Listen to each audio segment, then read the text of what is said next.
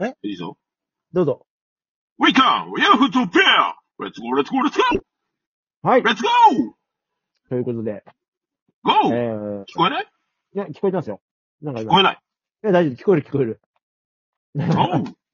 Go! はい。ということで、 Go! ゴーヒロイン会の Go! 始まりが、えー、すごくすがすがしい、えー、令和5年です。こんば Go! んは。第2回ヤフートピックスです。こんばんは。えー、玉ねぎを食いながらやっています。ということでで、す。早速ややっってたいやきっましょう。たえー、ちょっともう久々ね、えー、聴取率を気にせずにプロ野球の話をしようじゃないかということでう。わぁ、下がるで、これ。うん。うん。なんかこの前もちょこっとね、えー、キャンプ前で話をしてきましたけど、今日、ねえー、土曜日にはロッテに沢村が加入ということで。え、ねえうん。い各一。やー、だから、うん。あのー、オスナ投手がね、えー、ソフトバンクに。これ結構でかそい、うですでかいんだけど、でかあんまい、ね。でかい、でかい。近藤と同じぐらいでかい話なんだけど、うんえー、あんまり話には、話題には上がってなかったんですが、まあ、その、オスナがいなくなったロッテって最下位じゃねみたいな話もあったんですけうども、ん。えー、そこに沢村が加入ということで、まあ、沢村がどの程度やるかわからんですけども、そうですね。なんかメジャーでね、その、えー華々しい活躍ではないけど、そこそこやってたうんん。うわ、やってた、やってた。ね、すごいですみたいな話、私、今日成績を調べたら、えー、一昨年の、えーうんロッテから移籍の1年目レッドソックスでは3.12かな、高継ぎで。う去年まあうん結局クビになっちゃったけども、3.7いくつの防御率なんですが、あ着目したんですけども、えーっ、と、同じイニング数ぐらいで、去年はね、すごくフォアボールが入ってる。あのうん。ということも考えると、まあ、ロッテに帰って、まあ、恩返しをしたい。で、その、吉井監督、当時巨人のね、えー、から拾ってくれた吉井コーチの恩義を果たすということで、監督になった吉井さんのためにということで、まあ、オファーは使うものもあったけど、 結局ロッテに復帰ということでね。うん。まあ、そのストーリーからしても、まあ、どうでしょう。どこに行きますか沢村は。抑え中継ぎいやーまあ、抑えなのかなって思ったりはしたんだけど、うーん。ちょっと抑えが沢村はでも怖いよね。ねうん。え、中継ぎなのかなうん。いやでも頑張ってほしいよね、なんかね。あれで巨人とかに行かない感じがね、またいいよね。うんうんロうんうんッテ、オファー来て、ロッテに行くっていう、ですね。ねえ、ね男黒田みたいな感じがしてね、非常うに。ーんまだメジャーで交ね。換、そう、や、だって、メジャーだってね、ひ調査中だったとこあるんでしょありました、ありま野だ、球だまだうん教育期間ですからね、メジャーうん。あっちはキャンプ始まって、ね、開幕直前とか普通にありますからね。うん。それ考えると早めの決断ということで。そうですね。うん。いやまあ非常にいいんじゃないですか。ロこんッなテにとっては明るいニュース。まあ、やるかやらないかは別として明るいニュース。ですよね。うん。カズルさん、じゃあ、えー、早速じゃあセリーグからはい。話をしていきますけども。セントラルリーグ、えーまあ、今年ね、えー、あれを目指して各チームがやってますよということで、えー、今結構ね、野球系 YouTuber 割と、まあオフシーズンということでいろんな発信をされてますけども、セントラルリーグは、えーえーまあ下馬評的には、まあちょっと中日は相変わらずね、どうかなみそたいな。うですな。うん。どうですかもうキャンプ直前になってきましたね。戦力それなりに見えてきましたけども。うん。いやーどういや、結構だから、ねえ。まあ、中日はまあ、なんかね、あんまり言いたくないけど、ちょっと厳しいよね。相変わらずっていう感じ。いやー、これでもわかんないっすよ、中日も。っていうのそもさ、うん、ていうか、セントラルリーグが、そもそも、まあご、ごめんなさいね。これ、セントラルリーグファンの方が聞いてて、えって言うかもしれないですけど、セントラルリーグって、マジでしょぼくねって思う。うそうね。うん、な、なんでかなってやっぱ思うと、魅力がないよね。てか、スター選手がいないよね。村上が。そう、見たい選手がいないのよ。うん。村上ぐうらい、ん。そうそうそうそう。今、セントラルで、じゃあ他見たい選手って、いや、だって、下手したらですよ。俺ね、マジで枠井の最多勝あると思ってるからね。ああ、確かにわ。かる。この感じですよ。この感じ。ああ、そうか、そうか。それがあんのか。うん。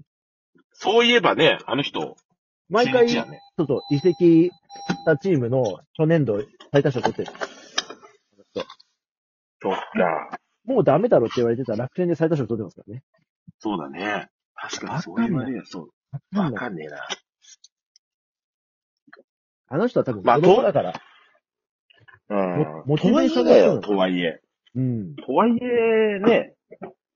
他で負けちゃったら優勝っていうのは厳しいからね。まあ、優勝っていう面ではね、だから個人成績だからそういうのもあり得る。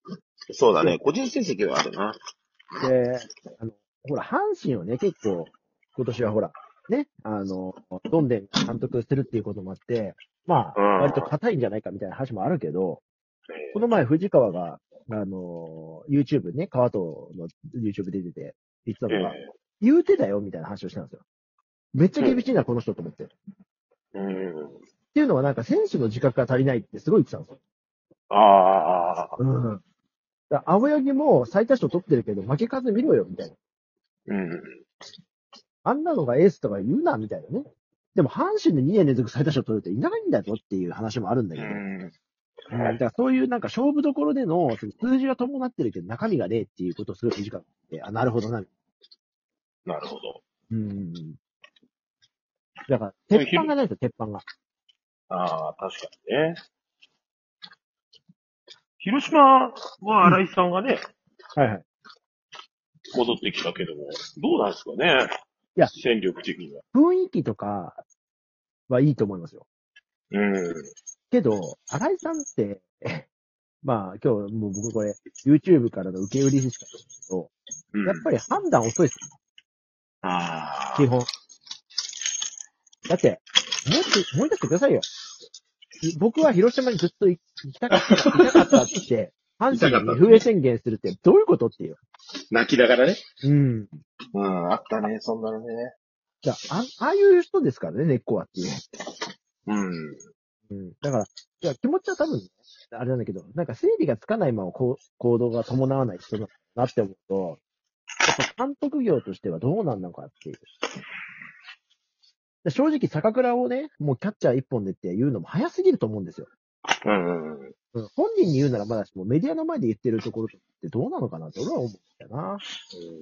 替えが効かないじゃないですか。仮に坂倉そうですねキャッチャーやっぱダメだったら、うんでも坂倉の打棒は外せないんだから、まあ、結局サード回っていうこともあり得るかなとか。うん。難しいね。うん。あれ、ほら、りゅうたさん大好きな巨人はどうなの巨人は、やっ ぱ、やっぱ、確定し、しないのいや、巨人は、決穴。いやいやいや巨人は、うーん。まあ、坂本はやると思いますよ、僕正直。やっぱ坂本って、うん。ある意味そういうプロ意識すごい高いと思うんですよ。今自分が置かれてる境地とかに対しての負けん気。そうね。うん、だから、だからこそ WBC も辞退してたりとか、うん空気よ空気は読めると思うんですよ。そうですね。お女が読めないん だけど。だから、うーん、どうでも、だから、やっぱり、うーん難しい。巨人の場合は、なんていうのかな、まあ、丸、坂本、中田、まあ、世代が、まあ、私たち世代なんですよね。35、4の世う代なんですけどん。うんまあ、上積みはないじゃないですか。第一はあっても。そうですうね。ん、キャリアハイってことはないと思うんですよ。うん。坂本のキャリアハイなんて3割40本ですからね、その無理ですよ。もう坂本には。まあそうですね、確かにうんね。まあ、せいぜいやるって言っても、まあ25、6本の、まあ3割弱ぐらいだと思うんですよ。坂本が持ってうる。ん。うーん、ってなると、まあそれだけでショートですごいんだけど、でも、僕が思うに、今回まあその WBC に選ばれたから、じゃないけど、やっぱ大城っていうキャッチャーはガンですよ、巨人の。あーこれ、大城ファンには申し訳ないんだけど、あいつ邪魔だよ。本当に。うん。やっぱあの中途半端さってないと思ってて、やっぱ坂倉並みになんかこうセンスを感じて、坂倉って多分も森に近いと思うんですよ。オリックスうってね。ん。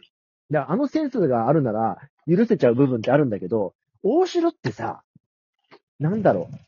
いや、それなりにやるじゃないですか。2割7分みたいなね。うん、10、10本みたいな。まあ、打てるようでいて打て まあ、なそいみたいうなね。そうそうそうそう。で、守備全然じゃないですか。